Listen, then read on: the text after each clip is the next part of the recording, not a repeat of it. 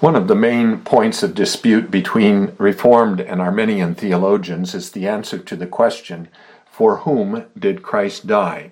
Reformed people say that he died only for his elect. We call this limited or definite atonement. Arminians say that he died for everyone. We call it universal atonement.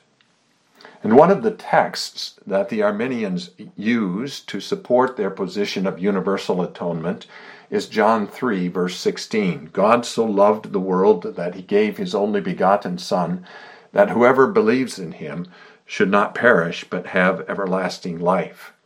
They take that term world there in John 3:16 to mean every single person in the history of the world.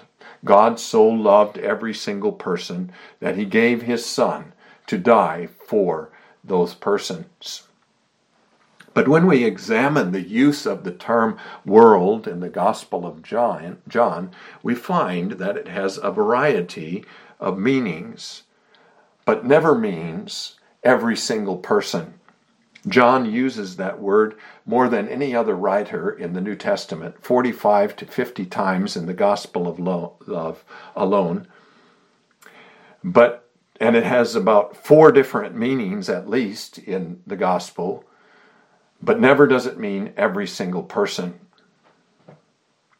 One meaning of that term is simply lots of people. You find this meaning in John 12, verse 19. Here in John 12, verse 19, the Pharisees are talking and they say, You see that you are accomplishing nothing. Look, the world has gone after him. Obviously, they do not mean every single person has gone after him. They themselves were among those who had not gone after him. And in fact, the world they are talking about was largely limited to Judea and Galilee, a very small portion of the population of the world of those days. They just meant many people have gone after him. John 7, verse 4, is another example of this kind of use. Here, Jesus' brothers are advising him to make himself known, for no one does anything in secret while he himself seeks to be known openly. If you do these things, show yourself to the world. That is, make yourself publicly known. Show yourself to lots of different people so that they may understand your claims, so that they may see your works, and so on. John 8, verse 26 is another, and here it's Jesus talking I have many things to say and to judge concerning you, but he who sent me is true, and I speak to the world those things which I heard from him. So, one of the ideas is simply lots of people. Another meaning of that term is the earth and the things that belong to the earth. John 1, verse 10 where uh, John is talking about Jesus' incarnation. And he says, He was in the world, and the world was made through him, and the world did not know him. The world was made through him, that is, the earth and everything that belongs to the earth was made through him. He came into that world, and that world did not know him and did not receive him. And other examples of this use of the term are found in John 9, verse 39.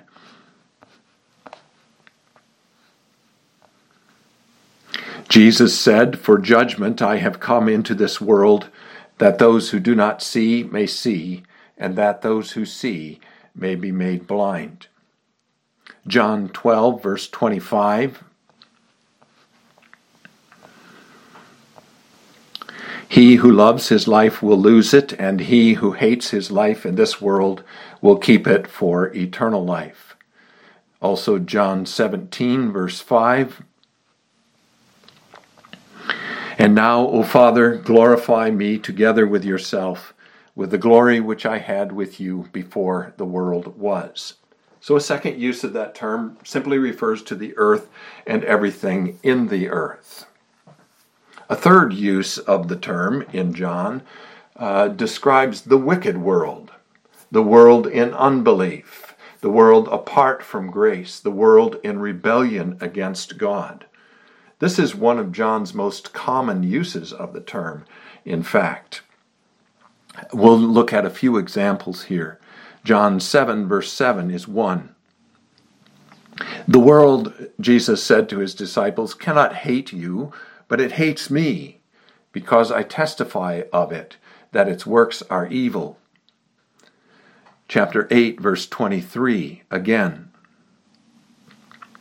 And he said to them, You are from beneath, I am from above. You are of this world, I am not of this world. Chapter 12, verse 31.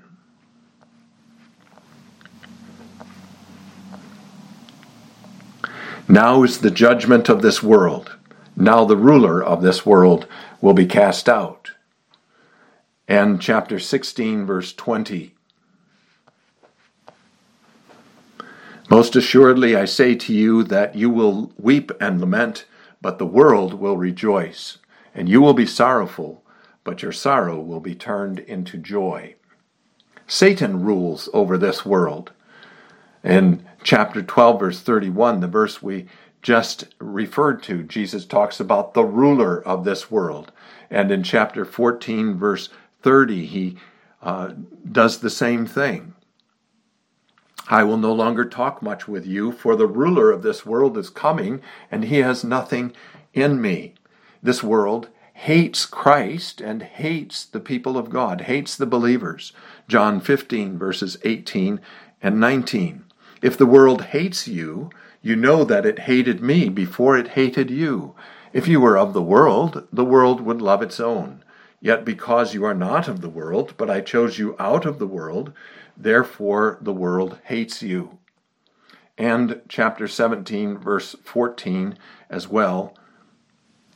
I have given them your word, and the world has hated them because they are not of the world, just as I am not of the world.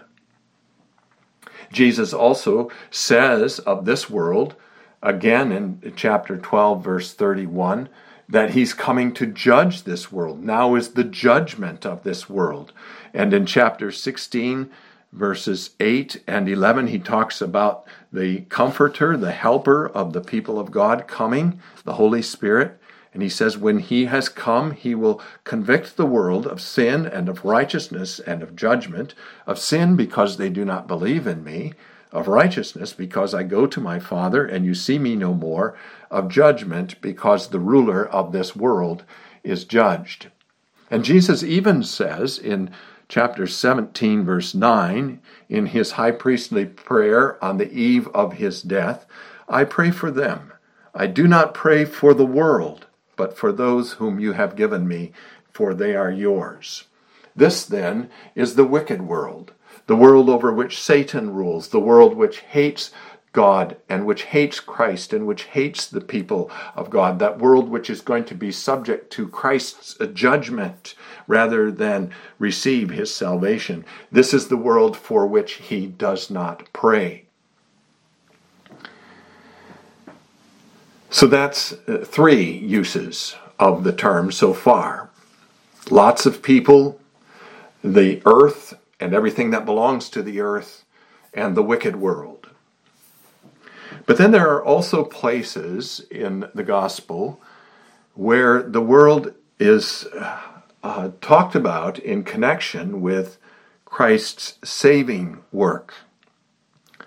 John 1, verse 29 first when John sees Christ coming, John the Baptist sees Christ coming, he says, Behold, the Lamb of God who takes away the sin of the world. Now, if it is literally true that Christ takes away the sin of the world, of every single person in the history of the world, then it must of necessity follow that every single person in the history of the world is saved. He takes away their sins. He removes them, that is. And they cannot any longer be counted against them. John is talking here about a different world, not every single person. Chapter 4, verse 42 here Jesus is talking, or the Samaritans are talking to the Samaritan woman whom Jesus met at the Jacob's well. And they have been hearing the words of Jesus, and they say to the woman, Now we believe, not because of what you said, for we ourselves have heard him, and we know that this is indeed the Christ, the Savior of the world. And I think here we have a very clear indication of what that term means in this kind of context. These are Gentiles. The Samaritan woman was a Gentile. The people to whom Jesus had been speaking his word were Gentiles. They were non Jews. They were people that the Jews despised as not being children of Abraham, as not belonging to God's covenant, as not being a part of God's people. And these people, after hearing Christ say, He is the Savior of the world. That is, He's not just the Savior of the Jews, He is the Savior of the world. He is the Savior of all nations. chapter 6, verse 33. This is Jesus' discourse on the bread of life. And he says there, the bread of God is he who comes down from heaven and gives life to the world. He gives life to the world. Not he makes life available to the world, but he gives life to the world. Again, you have the effective saving work of our Lord Jesus Christ in the world. And Jesus himself says of that saving work, I give life to the world. In uh, chapter, in the same chapter, verse 51, again, I am the living bread which came down from heaven. If anyone eats of this bread, he will live forever. And the bread that I shall give is my flesh, which I shall give for the life of the world. That is, which I will give not just for the Jews, but which I will give for the world, for all nations. And finally, John 12, verses 46 and 47.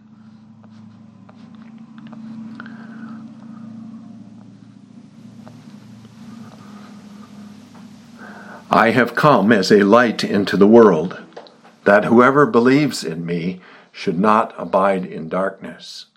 And if anyone hears my words and does not believe, I do not judge him. For I did not come to judge the world, but to save the world. So he says here, I did not come to judge the world. I haven't come into the world to judge the world. I have come into the world to save the world. But he recognizes at the same time that there are many who do not believe in him. He has come, he says, as a light into the world, that whoever believes in him should not abide in darkness. He gives the light, he saves the world. But there is also a world that does not believe in him and that therefore stands condemned. So the point is then in John 3, verse 16, also that there is a world which Christ saves, and that world is the world of all men. It is the world of the nations. It is the world in contrast with the Jews. His salvation is not just for the Jews, it is for the world. He saves men of every nation. So there is then a universality about the atoning work of our Lord Jesus Christ, but it's not a universality that embraces every single person in the history of the world. In fact, of course, John keeps on contrasting the unbelieving world with the uh, world of Christ's own. He con- continues to contrast throughout those whom the Father has given to Christ with the rest of the world, his sheep with those who are not of his sheep, and so on. John has this ongoing contrast between these two worlds. But there is nevertheless a universality about Christ's saving work. It's a universality that embraces people from every nation, from every class, from every race, from every color, from every status in life, and so on. Christ's work is a universal work in that he is the uh, Savior of all nations. And that's what John 3, verse 16 means then. God so loved the world, that is, God did not love just the nation of the Jews. God loved the world and gave his only begotten Son, that everyone who believes in him should not perish, but have everlasting life. Our Lord Jesus Christ is our effective Savior, the effective Savior of people from every nation, tribe, and tongue under heaven. Thank you.